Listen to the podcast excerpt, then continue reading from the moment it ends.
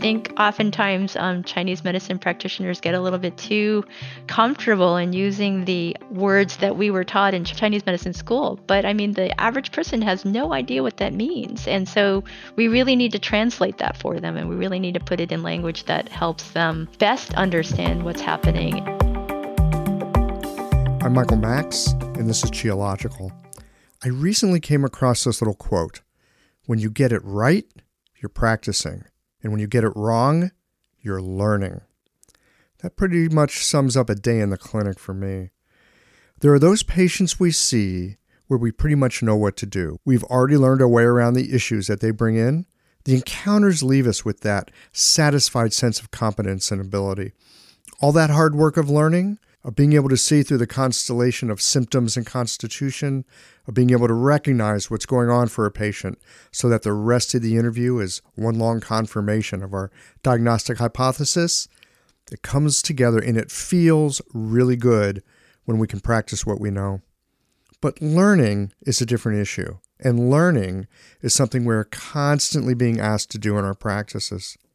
I've heard it said that if you're a good student and you go to a good school, you'll learn about 12% of what you need to know to practice. The rest, you learn from your patients. Now, that might sound like a lovely opportunity to engage in lifelong learning, but here's the thing engaging the learning process in your clinical work, that doesn't feel nearly as good as practicing what you already know. And in fact, it often feels awful. It feels like failure. It's uncomfortable to be at the edge of our understanding and ability, and yet in the position of providing care and treatment at the same time. Learning feels really different from practicing. And I've found that it's helpful to be able to make the distinction between whether I'm practicing or learning. Knowing that I'm not on the firm ground of practice skill helps me to be more attentive to what's unfolding in the clinical moment. So perhaps I can learn how to treat an issue that I don't yet fully understand. Being able to stay present and greet success or failure with a sense of equanimity, so neither feeling becomes a distraction, is what helps me to navigate those clinical encounters that are more about learning than about practice. And of course, I fail all the time at this. But it's our job as practitioners to pick ourselves back up and engage in the process of learning, especially after we recognize how we just failed. There's a lot of getting it wrong on the way to getting it right. And if acupuncture was as simple as a series of protocols, well, our patients could get their acupuncture at Walgreens. That learning part, it takes a lot of heart on the part of the practitioner. And of course, in time, it does get easier, not because we have more knowledge and experience over on the practice side of the equation, but because we get better at navigating that liminal space of not knowing that always accompanies learning as we loosen our mental models and perception enough to allow in new information and risk allowing that to change how we work. Practice and learning are not the same, but they're both essential to the work that we do. In a moment, we're going to be getting into a discussion about using Chinese medicine to treat dermatological issues. This is one of the many areas where Chinese medicine can really shine and be a great benefit to people suffering from skin conditions. And Olivia Hsu Friedman has gone exclusively into treating difficult skin issues. It's a great discussion of healing from the inside out. These conversations come to you through the generous support of our sponsors and members. All the sponsors here provide helpful products or services that you'll find beneficial in your clinical work. Worried that an EMR is too complex for you? Jane has friendly and knowledgeable support.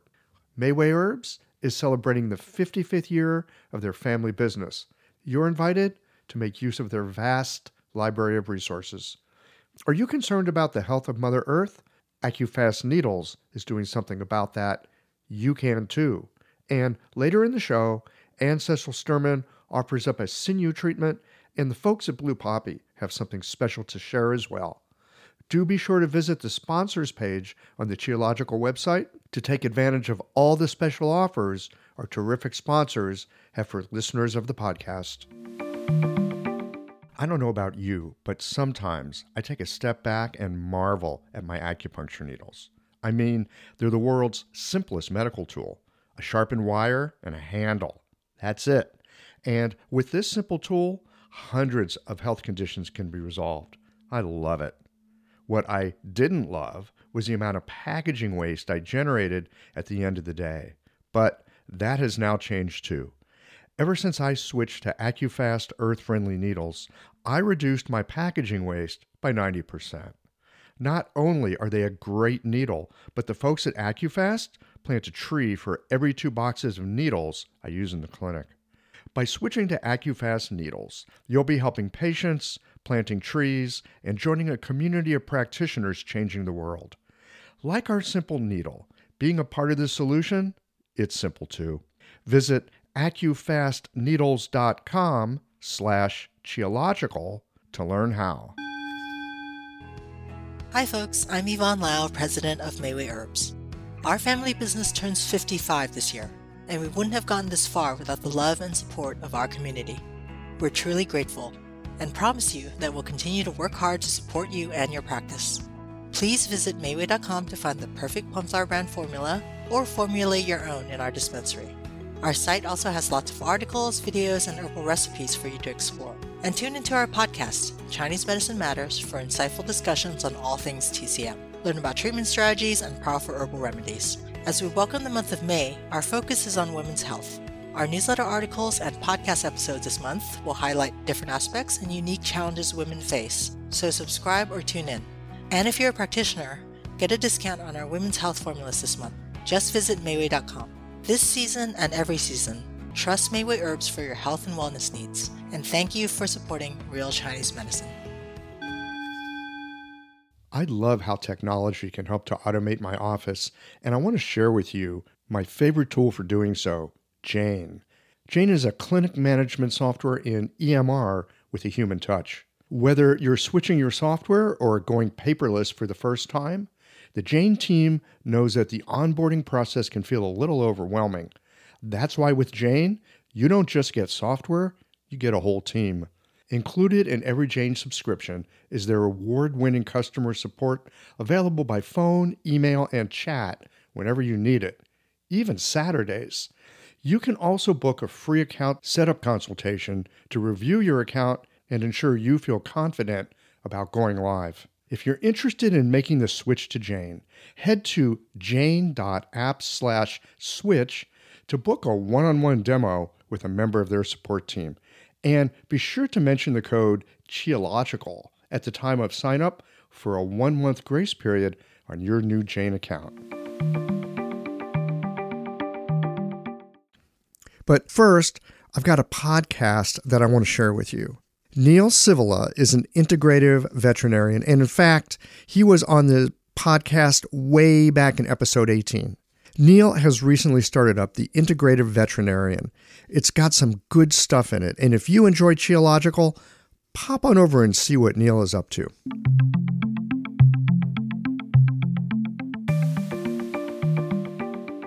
Hey, friends, welcome back to Qiological. I've got Olivia Hsu Friedman with me today.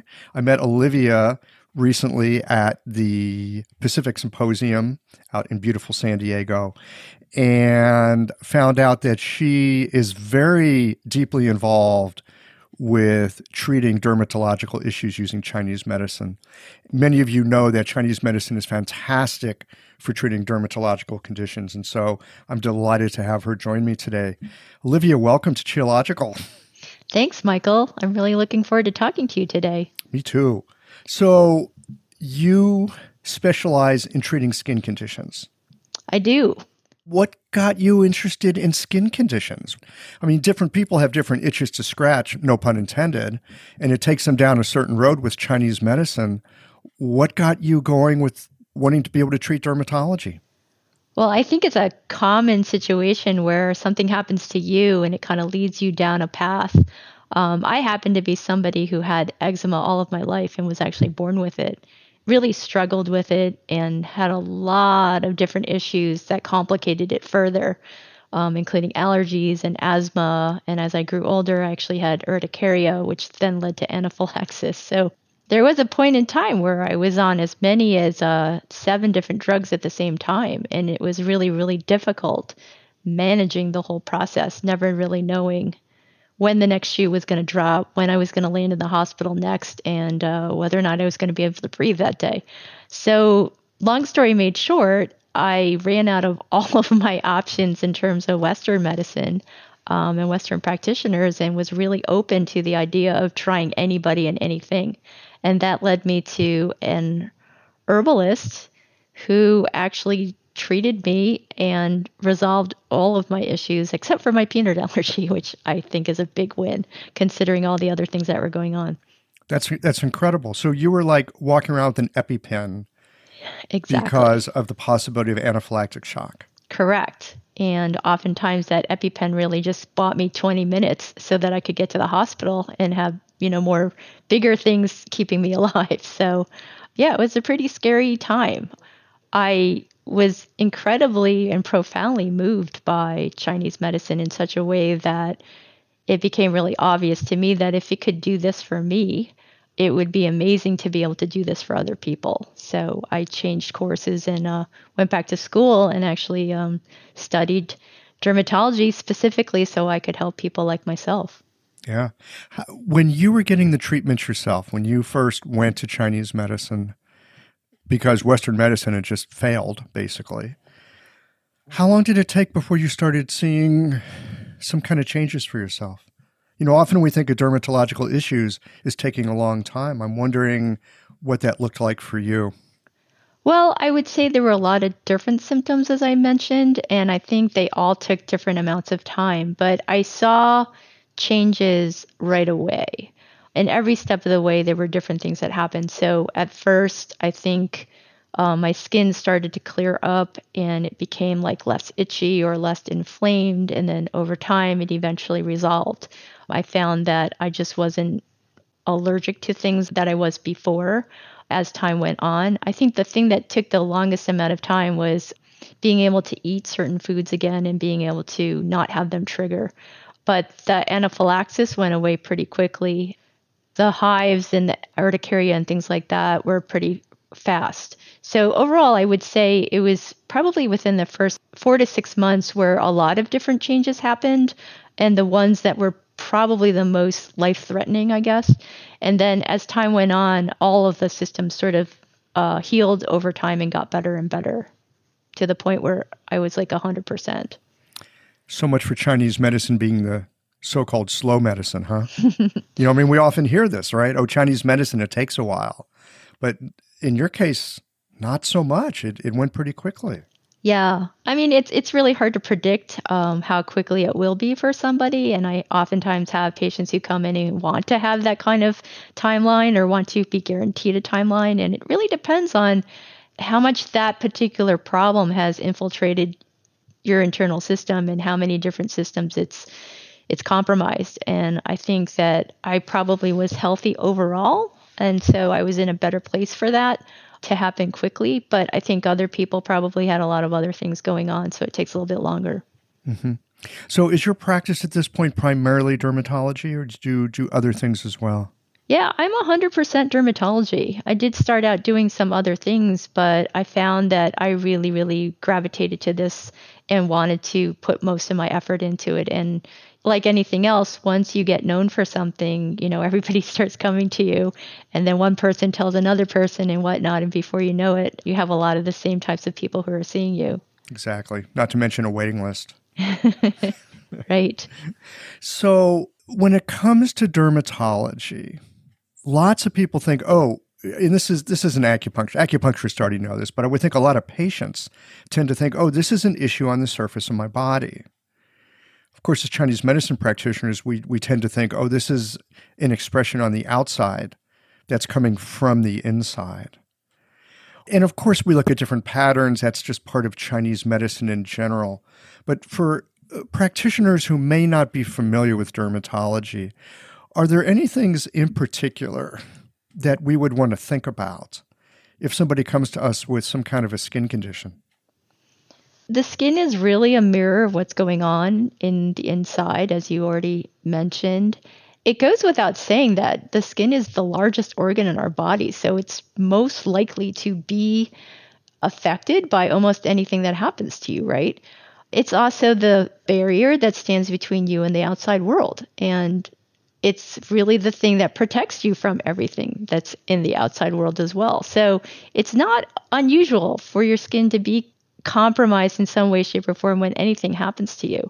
When a lot of practitioners or general practitioners try to treat skin, oftentimes they look at what seems like the obvious, like if there's some oozing that must be damp, if it, there's redness that must be heat.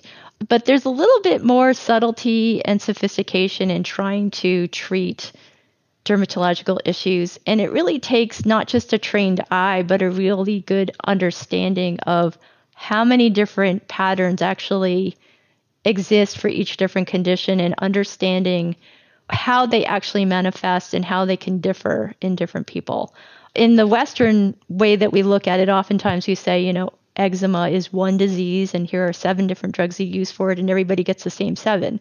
And I think in Chinese medicine, sometimes we, if we're not specialists in dermatology, we kind of think the same way, like, oh, this looks like this, and so let's just treat it that way. But every single condition has a number of different patterns it could be. And it's really important to understand how they sort of can start as one thing and then start to evolve into another pattern and then how they then evolve to even a third. So the really skilled practitioners are the ones who can kind of see where in the continuum this has occurred and to pick out those herbs that actually address uh, the condition at that point in time. With our diagnosis and our way of looking, we can very much take a snapshot of where somebody is. And often we can be helpful, but often there's a movie that's been playing before and after that snapshot. So it's like, how do they get to where they are? Where's it progressing? We can look at it at a moment in time, but if you can get that sense of where it's come from and where it's headed, that really changes how your diagnosis might go how do you go in your work and in your mind from looking at a snapshot to trying to unravel what the movie is? Well, I think this is probably true of most practitioners who are doing Chinese medicine. I mean, we all know that there's a lot of factors that go or contributing factors that go into what your condition is, right? And it's not just what the disease presents at, but oftentimes it's things like diet or you know emotional psychological components or what kind of environment are you living in? And then it's your own body constitution. I mean how does your body present that's completely different than somebody else and what are you more prone to as a result of it? So all those things have to be taken into consideration when you're actually treating somebody because they definitely they contribute. The other thing you have to think about is you know where can this go from here? And if we were to treat a certain way, there's always that balance of, you know, to simplify things, sometimes we think a lot about, you know, well, there's this damp heat and we have to get rid of that damp heat. But if we do too much of that draining of the damp heat, we can certainly set off a whole different set of skin expressions and then we have to start treating that too so it's it's really a very delicate balance trying to watch the patient and see how they respond to the medicine and then finding a certain point where you know that it's time to pivot and go to the next place um, and to treat it a slightly different way so you can't just treat one way i mean when we were taking classes with Mazin Al-Khafaji, who is the master of dermatology um, I would say most people who actually do dermatology have probably studied with him. He always says, you know, you have to drain first, then you have to harmonize, and then you have to tonify. And that sounds all simple, but it's it's a very very sophisticated and delicate balance of trying to identify when each of those things is appropriate and really knowing what herbs are appropriate to use at each point. Any pointers or any kind of landmarks that you have for yourself about when you've moved from, say, okay, enough draining, now it's time to harmonize, and again, okay, we've done enough harmonizing, let's let's bring the chi up or let's bring the blood up or whatever it is that you're looking to to tonify. I would say that's something that really comes with experience. I don't know that there are hard and fast rules where you can just look at somebody and say, "Oh, now we're at this point. Now we have to do this. Or it's that one symptom that tells us that. I think it's one of those things that you kind of develop over time because everybody uh, really appears very different and and how they get to that point can look incredibly different. So it takes a really trained, experienced practitioner to know when that point comes. And like I said, it doesn't look the same on everybody. Right. Well, you know, Chinese medicine is a lot more like playing jazz than uh, playing classical music, isn't it? That's a great analogy. I like that a lot. Uh, there's days in my clinic I feel like I'm just riffing on something all the time. And on a good day, when I feel like I'm on it and I'm catching things, it's really fun. And then there's the other days where I just feel like I don't know what the hell I'm doing. I think that's a very common feeling. Mazin always tells us in class that if you've seen a hundred people with the same condition, you're in kindergarten. And when you've seen a thousand people with the same condition, you're in high school. And you know, the hope is you get past that point and you can actually become an expert. It really takes time, doesn't it? It sure does. Yeah. I want to come back to something that you talked about earlier with, with your own situation that you had eczema, you were born with it. You also had allergies, you also had asthma. I remember when I was in Chinese medicine school, one of my teachers talked a lot about how eczema and asthma were the same issue.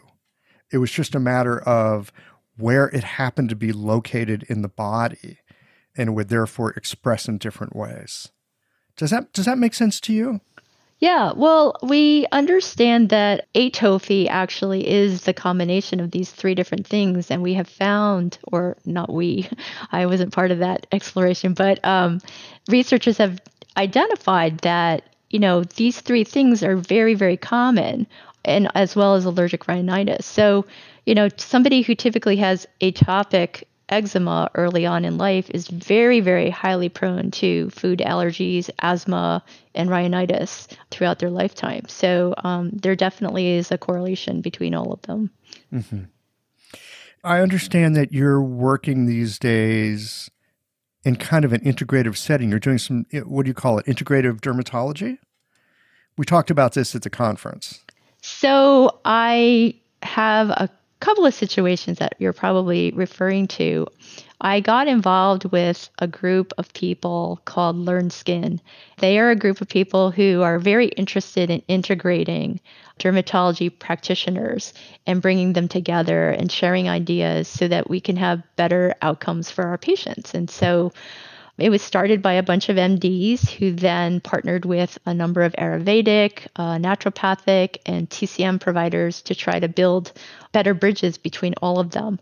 I'm on the board for Learn Skin as one of the TCM representatives, and we have a conference every year to bring all these different types of people together and to present different ideas so that everyone can have a better understanding of each of the different medicines and also know how to actually go about finding different people and at what point in the decision tree it might actually make sense to reach out to somebody else and refer out.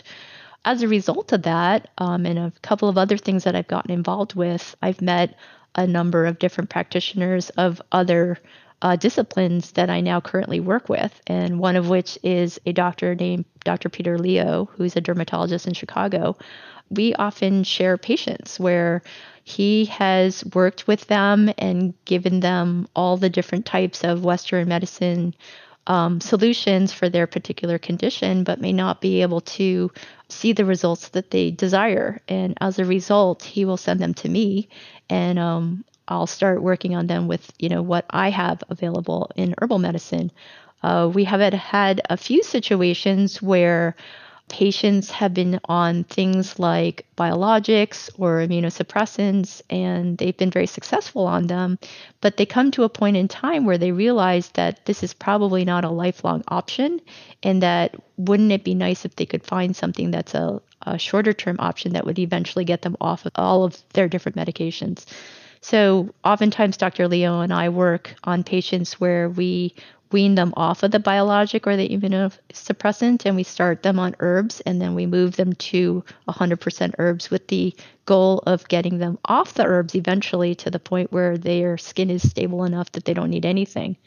And then there's a few situations where patients are using different combinations of things and they just want something to supplement. So we kind of work hand in hand based on what the patient's expectations are or what their long range goals are.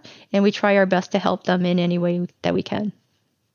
I find it often challenging. This is just for myself in working with patients that are on different pharmaceuticals and different kinds of drugs because I don't have access to that other practitioner who's prescribing these medications that might be helping them, or often because they're seeing me, they're actually either not helping or they're making situations worse.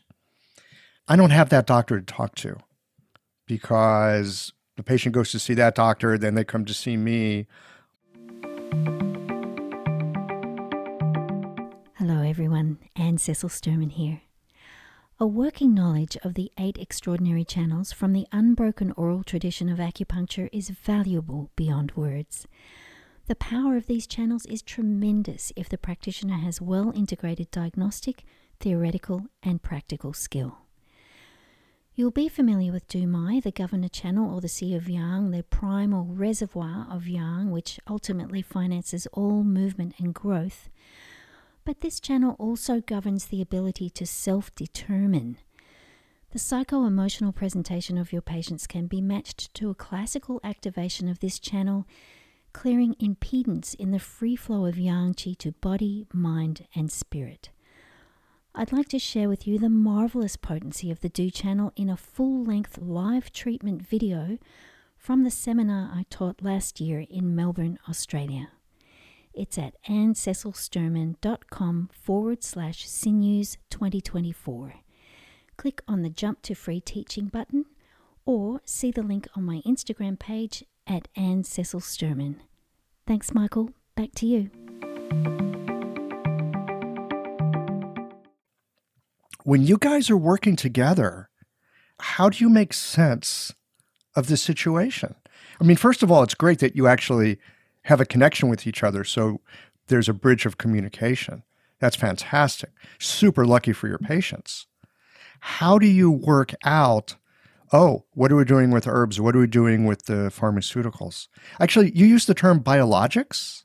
What does biologics mean? So, these are a new set of medications that are available for a number of different conditions where there's a active ingredient that actually is live and it goes into the body and works on various different cells depending on what the condition is it works very differently so there's a number of them that are available in dermatology right now and for some patients they work quite well i mean we have some people who are really really suffering tremendously and these are the first drugs that ever help them some unfortunate things are that they tend to be very expensive. For example, there is one that they use for atopic dermatitis called dupilumab, and it's $37,000 a year. And it's an injection that a patient has to do every other week to themselves.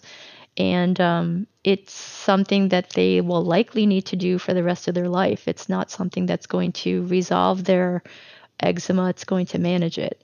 So it can be very costly, and oftentimes the insurance companies really fight against the doctors to uh, prescribe these things. And so the doctors have to work really hard to get them. They can work really well for some patients, but then for other patients, they sometimes find that there are some really unusual side effects. Like uh, this particular one has a head and neck syndrome that produces a skin condition that's actually worse than the eczema that was in existence prior to taking the medication. So that's a really big problem. Another issue that comes up is conjunctivitis um, to the degree that it's so bad where people are actually losing vision temporarily and then they have to get off of the biologic in order to regain their vision again.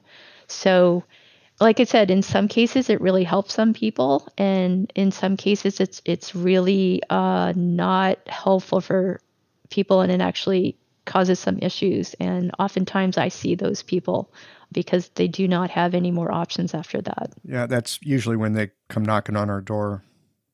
Yeah, I mean, sometimes these modern medications can be super helpful, and other times they, they can cause their own kind of mischief. Thanks, I didn't know what biologic meant. I didn't realize that there was that class of medication. So that's that's interesting. So back to to that previous question, how do you guys work together when you're working together to make sense of things? Because you're coming from such different paradigms. Yeah. Um, well, I, I have to say that I'm really lucky to be in this situation because Dr. Lio is incredibly open to alternative medicine and has been for a really long time. He actually studied acupuncture when he was going through med school, so he has some basis of understanding of our medicine. Um, I happened to meet him at a National Eczema Association conference and I just introduced myself and you know you don't always know how that's going to go but i mean i just was incredibly lucky that he was receptive and then wanted to meet with me and then we sat down and we just started talking. He also is part of learn skin. He's also on the board as well so we see each other quite often for that. So you guys are kind of cut from the same cloth that way. Kind of. We yeah. we have a lot of areas where we sort of overlap. He also invited me to speak at his uh, chicago eczema support center uh, where we provide help for anyone who has eczema um, to either discuss with other people what their experience is or to just teach them the newest, latest, greatest information that's available. I spoke there and I continued to go, and I just became a faculty member uh, recently as well. So, what I'm trying to say is that I think we've had a lot of different areas where we could work together and it made sense for us to. And luckily, because he was so open to um, alternative medicine, and I was also someone who was very open to Western medicine. While I had a lot of experiences with Western medicine that did not work out for me, they also were the things that kept me alive as well. So, you know, I have a great uh, appreciation for Western medicine as a result. So I think that's the other piece of it. I think sometimes some people in our medicine can be very down on Western medicine, and that also can make the relationship a little bit different in terms of working with somebody. So I think it's really both parties needing to be open, both parties wanting to learn about how the other medicine works. Um, I always want to know every single medicine that's out there on the Western side to better understand what are its strengths, what are its weaknesses, you know, where can I come in and help? Or also if what i'm doing is not helping somebody i know that i can send them back to somebody who has western training and can help them out in another way. So i think it's it's having both uh, both parties be really really open to wanting to learn and constantly understand what can we do for our patients together. Yeah. Well it sounds like it's helpful too that you have this broader interest in educating people and you have this broader interest in sort of promoting the profession in a sense. And it sounds like this uh, Dr. Lio also has that kind of a thing. So you guys don't just match up together on, oh, let's take care of our patients. It sounds like you've got kind of a broader vision that also connects you. Yeah, that's a really good point. I think you're absolutely right by that. We both want to help our professions understand like where we can all help each other. Every medicine has its limits and every medicine has its strengths. And if we understand what they are, then we can really do the best thing for everyone that comes through our door. Mm-hmm. What's the weakness of Chinese medicine when it comes to treating dermatology? I would say, as you had mentioned earlier, that sometimes the length of time can really be rough on people. As a nation, we have sort of a expectation that if we want to get fixed, we want to get fixed quickly. And we want to be like a car where we can just go in and get a tune up and be done. And I think the understanding that the body has been compromised for long enough that a number of systems are not working and therefore they need to be rebuilt or they need to be reworked is not something that a lot of people understand. And as a result of that, there's a lot of education and, and oftentimes a lot of time that needs to be taken in order to get better. So that can be a difficult thing for people to wrap their heads around. Uh, the other part of it is with that length comes the expense. But we're not thirty some odd thousand dollars for a year. No, we're not, but we are not covered by insurance. At least herbal medicine is not. I know some acupuncture is at this point, but herbal medicine is not. So a lot of people who are getting the biologics for $37,000 a year are not paying that $37,000 and their insurance company is. Um, the average person who's coming to me for herbal medicine is paying every single penny out of their pocket.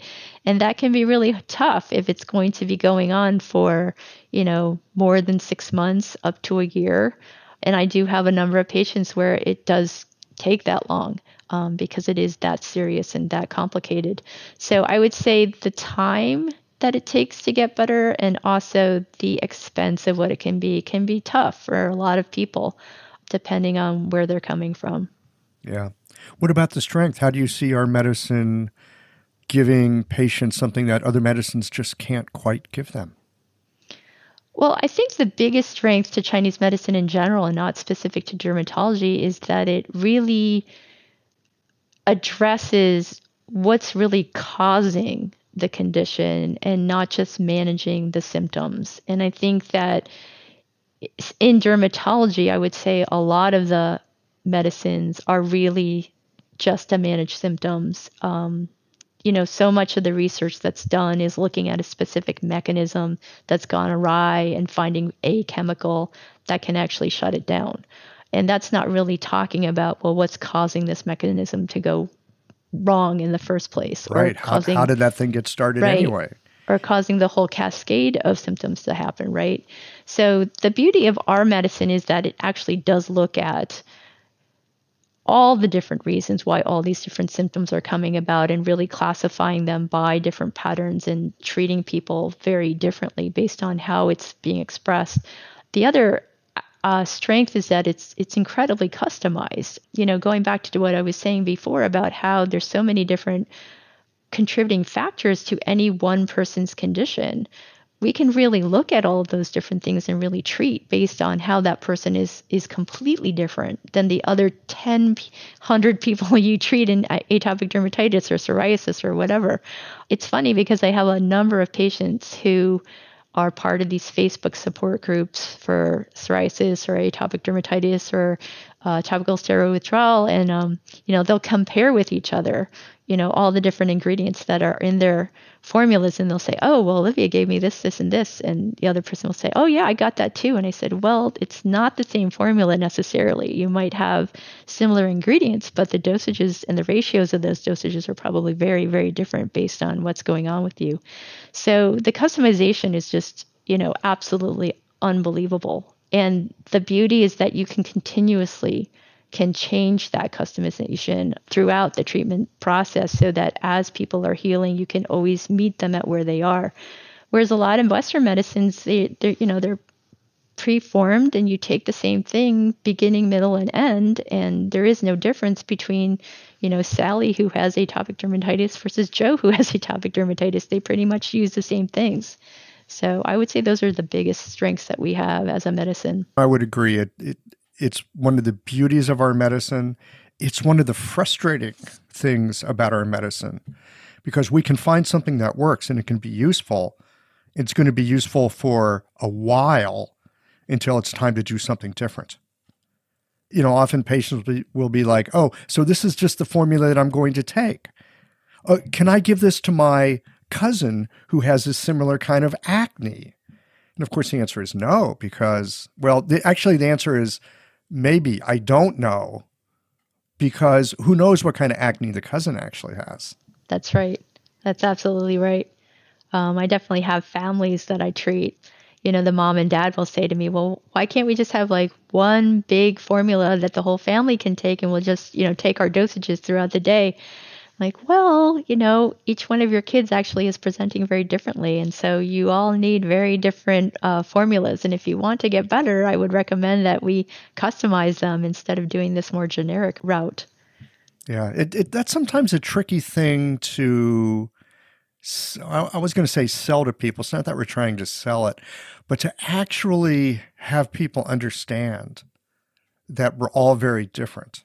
And even though symptoms might be the same, or people have the same, I'm using air quotes here, diagnosis, it doesn't mean that the underlying process is the same. I mean, sometimes I have to like pull out, you know, different kinds of metaphors to help people understand, like, well, you know, okay, you got two kids, they both got this issue, but have you noticed they have really different personalities?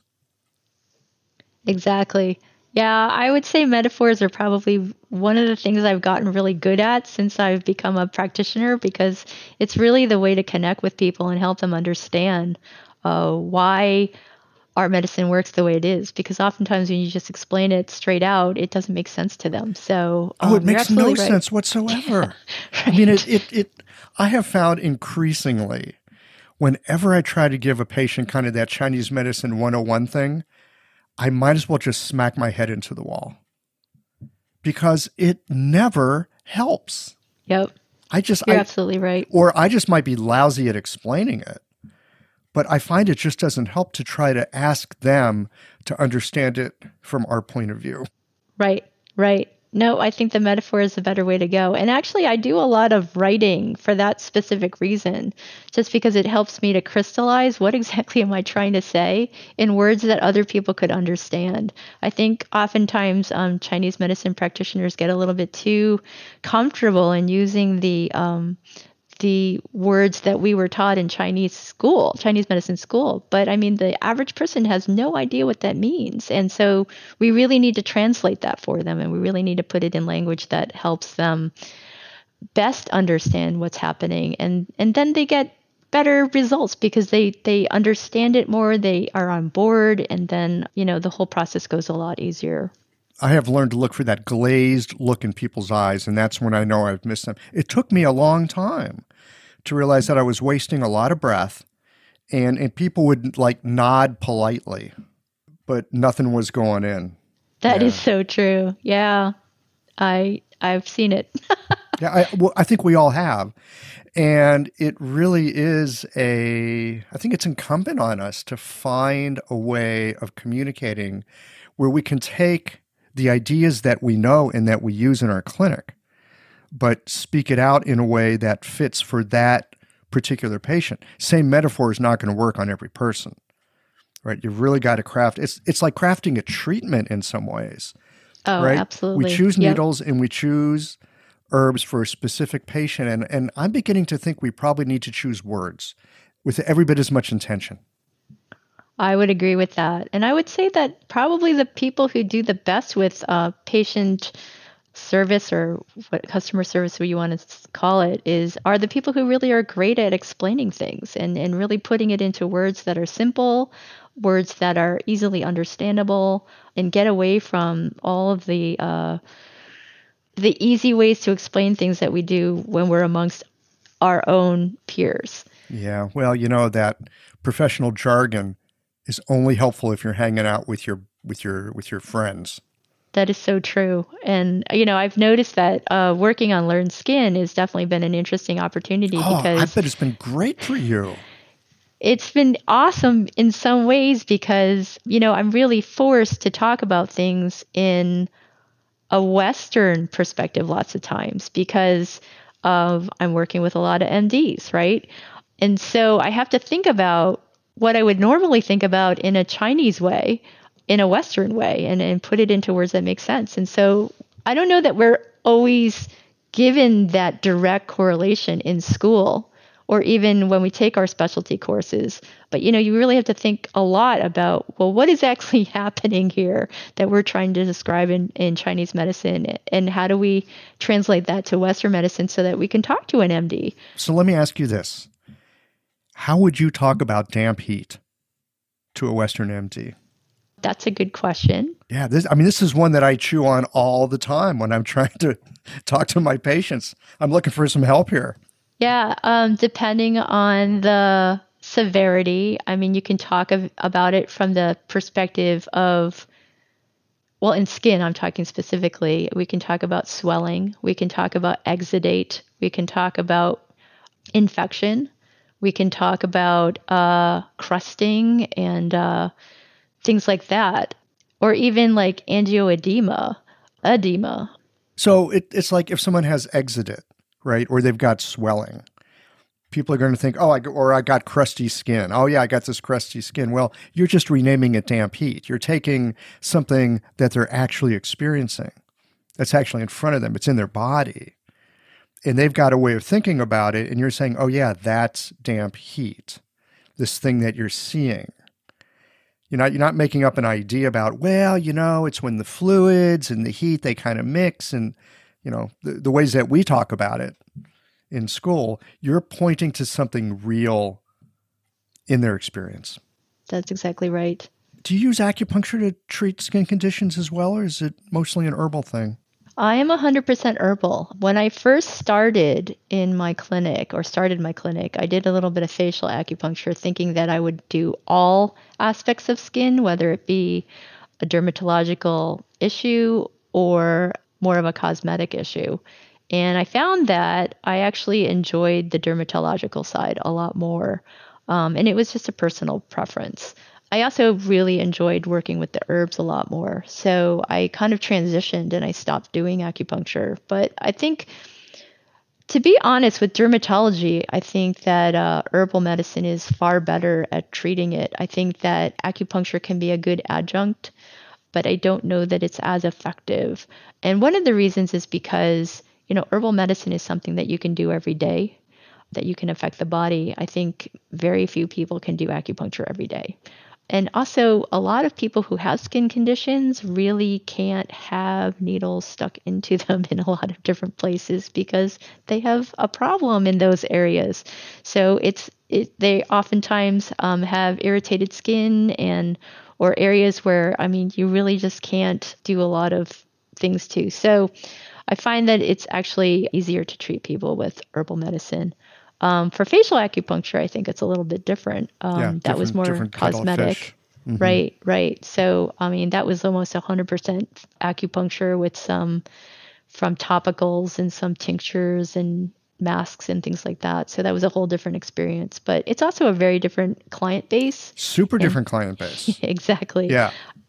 I found that I really enjoyed working with people like myself who really had been uh, suffering a lot and was really looking for an answer versus people who were really looking more for a way to look better.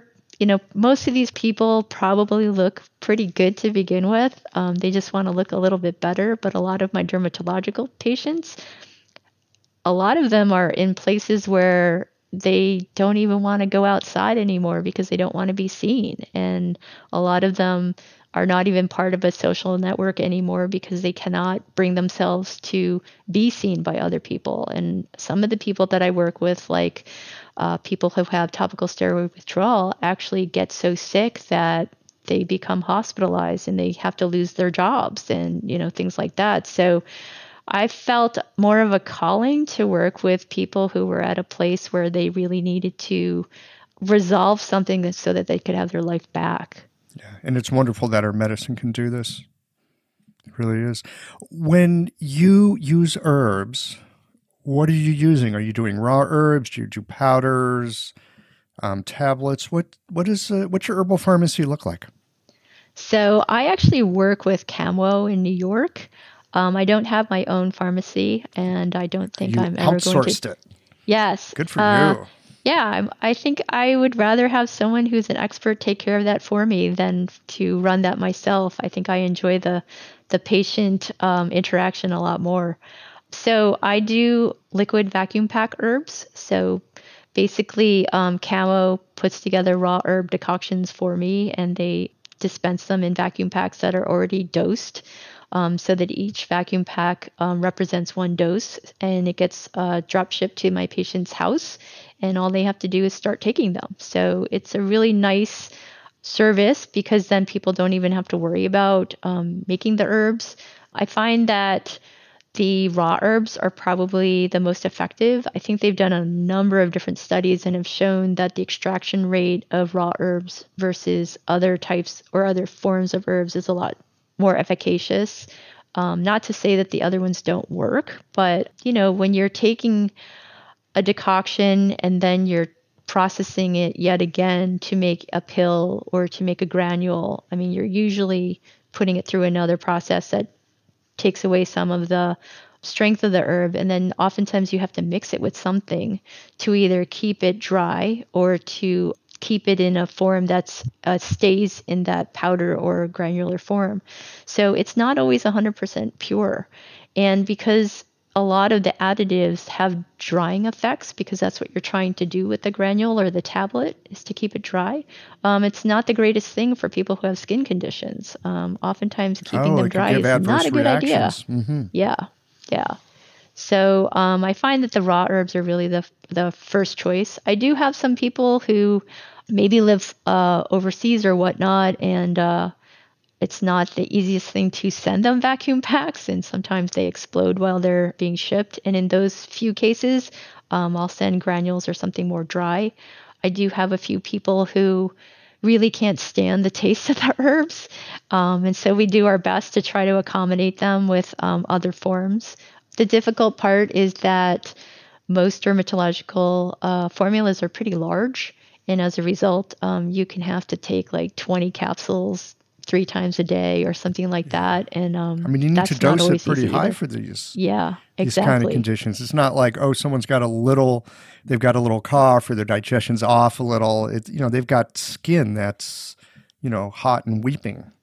Yeah, exactly. So it can be a little challenging, but I guess at the end of the day, I mean, as all medicine would find, there's certain people that sort of find themselves being better candidates than others you know, I think that people who can take the vacuum packs are probably more likely to do well and to succeed. Well, they're super probably, convenient too. Yeah, exactly. I lived in Beijing for a while, and there was a pharmacy down the street. It's super popular there to do that vacuum pack thing. So you can like go wherever you're going in the morning, drop off a prescription, pick it up on the way home. You've got two weeks worth of herbs.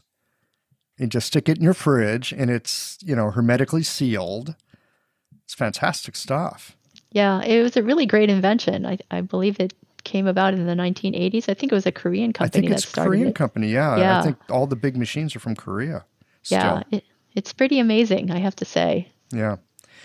How long does it take people to get their herbs after you put an order in? That I mean, that sounds like such a, a, a super handy service. Yeah. Uh, well, it depends on when I get my formula in queue for the day. Um, usually, if I can get it in before noon, you know, they usually can make it that day, and then it'll take about two days to ship. But lots of times, you know, my patients are seen in the afternoon, and I have to put in the order that night or, or the next day, um, which adds another day to it. If the order goes in later in the week, sometimes it takes longer because they don't typically deliver or UPS doesn't deliver on Saturdays and Sundays. So um, oftentimes they have to wait until the weekend. But I just sort of build that into the treatment plan and I understand that knowing that if I see this patient on this day, I will probably need to order them a few extra packets so that they can get through to the next appointment and the next order. And then I just uh, add additional packets on so that there is no break in between. Right. How often do you tend to see patients? So for dermatology, it really makes a lot of sense to see people um, every couple of weeks because there's typically changes that happen um, pretty significantly. Um, and there's also a lot of different things that can come up. People with like atopic dermatitis can flare and have different symptoms come up, and you kind of need to address those. So I meet with people every two weeks for some conditions where it really is just a matter of time. Um, something like a vitiligo or something like that, where it's I can see people maybe once a month or a little bit longer than that because I know they just have to keep taking the herbs. It's really, really don't have to talk to me. There's nothing I can say or do that's going to change things, and their condition is not going to change any faster by meeting. But yeah, I would say every two weeks is about right for most patients. I have never had a successful experience treating vitiligo. I've seen it a few times. Have you got any pointers for me? Uh, patience is probably the number one thing. Um, it definitely takes a long time, and usually when I have patients who come through the door and and come to me for vitiligo, I prepare them that if you really want to treat this, you probably will have to do this for at least a year. Um, so be prepared for that, and if you're willing to embark on that, then I'm I'm happy to help you. But I'm very clear about that at the beginning because I just want to uh, make sure that expectations are um, appropriate before starting. Yeah. Well, we were talking about this earlier. People are often looking for the instant, the instant cure, the instant anything, right? I mean, living in the internet age has only made that worse. That's for sure. And yet, it would seem to me that anyone who's had a chronic skin condition, wouldn't they kind of get it that this is not going to change overnight? You would think that. But what's funny is that for some reason, our culture has been raised to believe that anything to do with health should be ameliorated quickly. And I think it's because we base a lot of our ideas of health on germ theory, and that if we have a pathogen, all we have to do is get rid of it. And if we get rid of it, then we're going to be healthy again. But I think what a lot of people don't realize is that specifically for skin conditions, it's not a pathogen. You no, know, it's, it's an a ecosystem. Right. It's a whole system that has gone awry, and that whole thing needs to be changed or rebuilt or, you know, realigned. A lot of the times when I deal with people, I mean, I really have to reset their their understanding of the body and uh, reset a sense of timing of what it should take. And for those people who are really ready to understand that, they probably are the best suited to go through the process. Um, I think the other people probably get frustrated at some point and then they quit. So it's almost self-selecting depending on how much you want to want to understand about your health. Sure. Yeah, I, I think we've all found that there are the patients who they just want something fixed. I mean, really like taking your car into a, a car repair shop. Uh, and then there's other patients that recognize they have a role in the whole thing. And, and they do tend to get better results, I think. I think so too because they're bringing more of themselves there and they are not simply looking for us to fix it they're also looking to see what can they do for yeah. themselves I, I think there's also the opposite to that too is that people take way too much responsibility for their health sometimes and they think that every little thing that they have done has caused you know what they are at net right now to the point where you know, people will stop eating all different kinds of food because they think that that's going to make their skin better. And there's actually a, a terminology for that called um, orthorexia, where people are cutting out every single possible thing that they can think of that might cause their their issue, not just their skin issue, but just their condition. And they're ending up not eating anything with nutrients in it, and then they're getting sick from that. Um, so I oftentimes have patients who are trying so hard to find that one thing that they're doing wrong um, that they feel responsible yes. for that I you know I see this a lot as well and they they're looking for that one they are it's like they want the diagnosis they want the bad player they want the microbe I mean whatever it is they think there's this one thing and if I get that and I take care of that everything else is going to work right right um, it really think, doesn't work that way, does it? No, it doesn't. I think those are the same people who are getting every single test there is, you know, thinking that it's going to be that one that one supplement that they need to take and they're going to get better or if it's that you know i'm just not doing a good job managing my emotions and whatnot and you know maybe that's part of it but it's not the only thing right so i often see patients who probably beat themselves up quite a bit, thinking that they've done so many bad things to themselves. And, you know, if only they did this, this, and this, like everything would get better. But I think what they really need to understand is that their their system has been compromised to a point that they actually need something to bolster them back up again and sort of serve as like a scaffolding while they actually get rebuilt. And until they're at that point where they can stand alone, they need that help and that support. And that's a little bit different thinking than believing that you just have to put this one key into the hole and turn it and then you'll be all better. Yeah.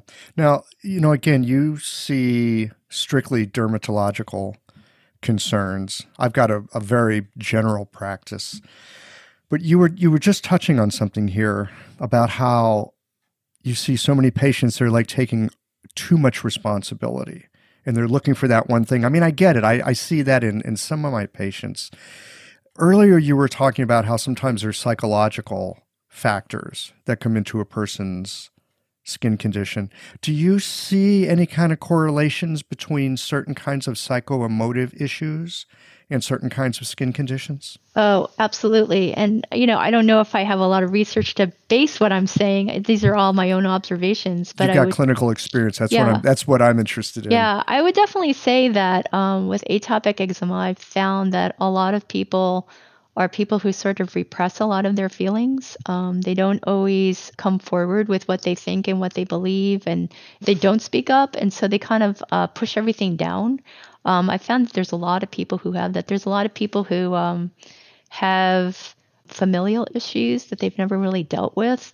And there's a lot of different traumas that have happened to a lot of people. And uh, what's interesting is when I'm treating people, you know, I definitely touch upon that at some point. I mean, I definitely get into it in my initial intake, and sometimes some things come out, sometimes they don't. But sometimes as the treatment goes on, it becomes apparent that there's more of that going on. And at Sure. some I mean, point, usually takes a relationship before they're going to yeah, let you see that side of it. Yeah, but there's definitely a point where people will kind of open up and let that out and there's almost like a breakthrough where they realize that that's a big component of what's holding them back or what's causing them to be unhealthy. And I oftentimes find that once they're able to release that, a lot of things get better. So there is a huge component to that. I wouldn't say it's every single person, but I will say that I, I deal with a lot of chronic issues. And as a result, um, I've definitely seen more and more of this coming up. Yeah. Well, and I would think anyone who's been dealing with a chronic issue for a long time, I mean, if you didn't have some sort of psychoemotive piece connected to it, I mean, maybe because, you know, like you were saying, some people can't go out or they don't want to go out, they feel shut in, there's loneliness, I mean, you know, all kinds of things. And so even if they didn't have some of that in the first place, you could easily develop it by having this. It, it's kind of a chicken and egg thing, right? Who knows what came first? But it, yeah, it's it's a piece of the equation. It sounds like. Well, I think the other thing that's really interesting is um, as I've been studying Chinese medicine and specifically dermatology, you know, lots of times, like in Western medicine, we say, you know, you're having these particular emotions because you now have this dermatological condition. So you're feeling bad because you look this way. But in Chinese medicine, there's so many different instances where we say, no, you have this condition, and as a result, you're going to have these different emotions because of this, because of this particular pattern that you have. And therefore, if you actually clear up that pattern, then you're not going to have those emotions anymore. Right. So it's they a just really go away all on their own. yeah. So it's a very different way of looking at emotions and why you might feel the way you do, um, or even energy levels, right? We talk a lot about how, you know, if your chi is not upright and in appropriate levels at for whatever age you are, you know, you're you're sort of tired and lethargic and whatnot. But with certain skin conditions, we find that if you have this particular condition, you will automatically have this, you know, sort of downward spiraling chi. But you know, they don't really put that together in Western medicine. They just go, "Oh, well, you know, you're just sick and tired of having this skin condition, and therefore you're tired." It's like, well, not really. Not, not really. well, you know, this this comes back to, in my mind, to what you were talking about earlier with how patients will sometimes take responsibility for something and think they did something wrong, when in fact it's just the milieu that they're living in. So I'll hear people talk about, well, you know, I'm so lazy. Right. Or I mean, they they'll, they'll, they'll talk bad about themselves, and it it sometimes it is because uh, they're caught in this particular kind of a pattern. You would expect to see them behaving the ways that they are behaving, or craving the foods they crave, or having the energy levels that they have. Right. Well, I think with any chronic condition, you start to focus more and more on a smaller world, and then that world becomes all about you, right? And it's it becomes No wonder there's so many Facebook groups. Where, I mean, I've got a few patients, in particular with some with a- issues of asthma, and they live on that goddamn Facebook group. I mean, they they live in this echo chamber of their illness. It's it's really surprising to a little shocking actually, um, how small their world is, and yet within that world they're super active. Right, right. You know, your disease becomes you and you become your disease. You know, if you look at somebody who's a really healthy individual, they're out in the world, they're meeting new people, they're doing new things, they're always open to newness, right? As your health is compromised, you typically tend to withdraw more, right? And the sicker you become or the more your health concern becomes a bigger concern of your life, you withdraw a lot until the point where you know you kind of keep to yourself and you really don't go out anymore. You don't do anything except be with yourself and deal with yourself and focus on yourself. You know i can kind of tell emotionally where somebody's at like how how much they go out and how much they do. And so then i can kind of work from there. Yeah i mean oftentimes i give my patients some homework to kind of watch a movie and start thinking about people again and say okay I know that you felt feel like like you have this, you know, this problem that's you know all encompassing and whatnot. But I want you to watch this movie and I want you to see how many other people have problems and how many different kinds of problems they have, and that you know they continue to live too, right? So it kind of gives them a perspective that yeah, okay, we do we all have problems, right? And you know, I know that this one feels like a really big one and it feels insurmountable. But I mean, there's a lot of different things out there that keep people from living a normal life sometimes. And, and sometimes you need to be reminded that you're not the only one. And, you know, you can get through this and there are ways to deal with it. What are some of the movies that you like to recommend? I kind of ask people to watch their favorite movies to kind of make it easy for them. Um, I don't know if there's a specific movie that I would recommend, but I think almost every movie there's somebody who has a problem, right? And there's some way that they get through it or or don't, right? And so I think it's important for people to just focus on other people sometimes and realize that there are as many issues out there and as many people suffering from the, or, or trying to work through them and that you know the world is bigger than you know what they're kind of keeping themselves into so sometimes, you know, I, I get them to think about that. I get them to think about, you know, how other people can feel bad or insecure or whatnot, and for different reasons, right? And that it's a normal thing to feel. That it's not just because you don't you don't feel this way just because you have a skin disease. I mean, people feel insecure about all kinds of things. You know, people feel uh, not good enough for a lot of different reasons. And, you know, that's not something that is specific to your condition. It's kind of the way we are as human beings, right? Mm. I would agree with that. There, there are things that we are as human beings. Sometimes people come in, they've got something going on, uh, especially like in cases of anxiety, you know, and they're like, well, you know, I just can't turn my mind off. My mind is always going. And I'm like, well, yeah, you're a human being. You have a human mind. That's what human minds do. It, you don't necessarily have a problem because your brain won't stop talking to you. That's the way it is. Everybody's like that. And sometimes it's quite surprising, I think, for my patients. I, I actually, I think a lot of them don't believe me or they're just thinking, what's he talking about? When, when I say to them, everybody's got this one of the reasons why meditation's been around for so long, one of the reasons why it's increasingly popular is because it's the antidote to thinking. Mm-hmm. Yeah, I think we live in a in a world where we're all supposed to be something, right? And I think we really need to get to this place that we can appreciate that we all are individuals and we're all experiencing this life very differently, but in the same ways in a lot of ways too, right? And I think it goes back to this medicine is that we are looking at individuals as individuals and as unique beings. And, you know, while there is this large part of us that we have a commonality with everybody, there's also this huge amount of things that make us very unique. And so I think that's that's what our medicine is all about is is appreciating you know, the microcosm and the macrocosm and how they all work together. Sometimes I think that's an important part of the healing process that happens when we practice our medicine. It has nothing to do with the needles, it has nothing to do with the herbs. It has everything to do with that we have this perspective that someone is unique and we treat them that way and they are not used to being treated that way. They're not used to hearing about their uniqueness. They're not used to recognizing that they're this own unique constellation of things that work well and things that don't work and things they like about themselves and things they don't.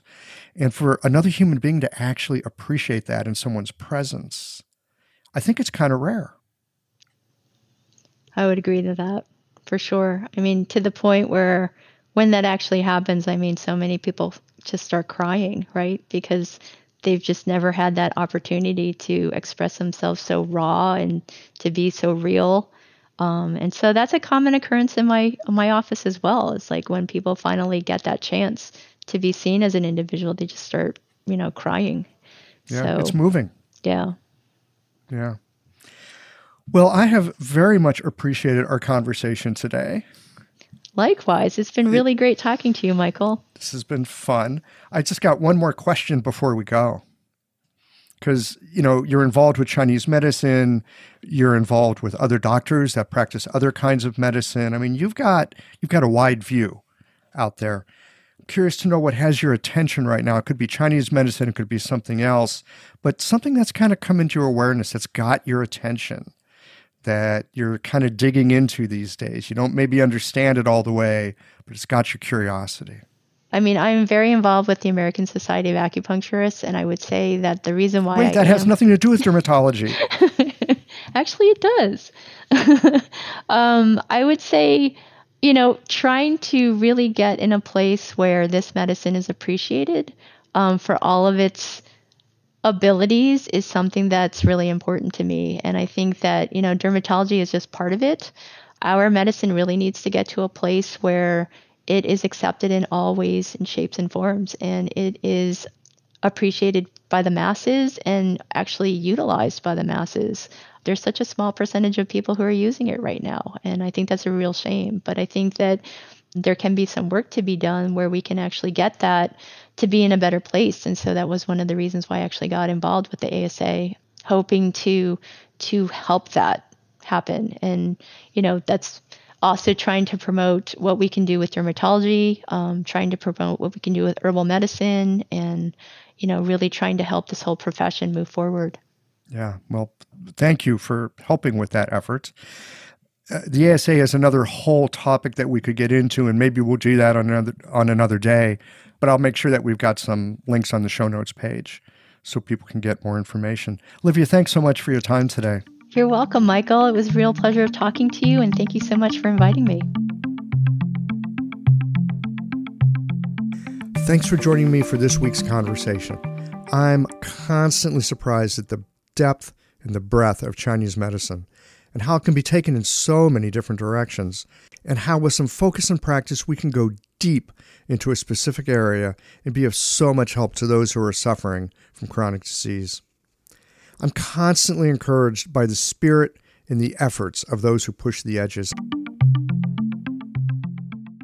Thanks as always for listening.